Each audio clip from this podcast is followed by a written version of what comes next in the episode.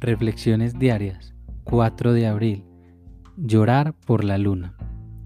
Este verdadero y real sentimiento de inferioridad es agrandado por su sensibilidad infantil y es este estado de cosas lo que genera en él ese insaciable y anormal deseo de aprobación y de éxito a los ojos del mundo. Niño aún llora por alcanzar la luna y la luna parece no dejarse alcanzar por él. Lenguaje del Corazón, página 101. Cuando bebía parecía oscilar entre sentirme totalmente invisible y en creerme el centro del universo.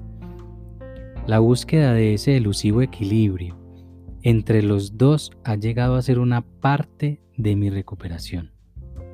La luna por la que constantemente lloraba, ahora en mi sobriedad, rara vez está llena. En vez de eso, me enseña sus otras muchas fases y en todas ellas hay lecciones que aprender. Un verdadero aprendizaje frecuentemente ha sido precedido por un eclipse, momentos de oscuridad, pero con cada ciclo de mi recuperación, la luz se hace más fuerte y mi visión es más clara.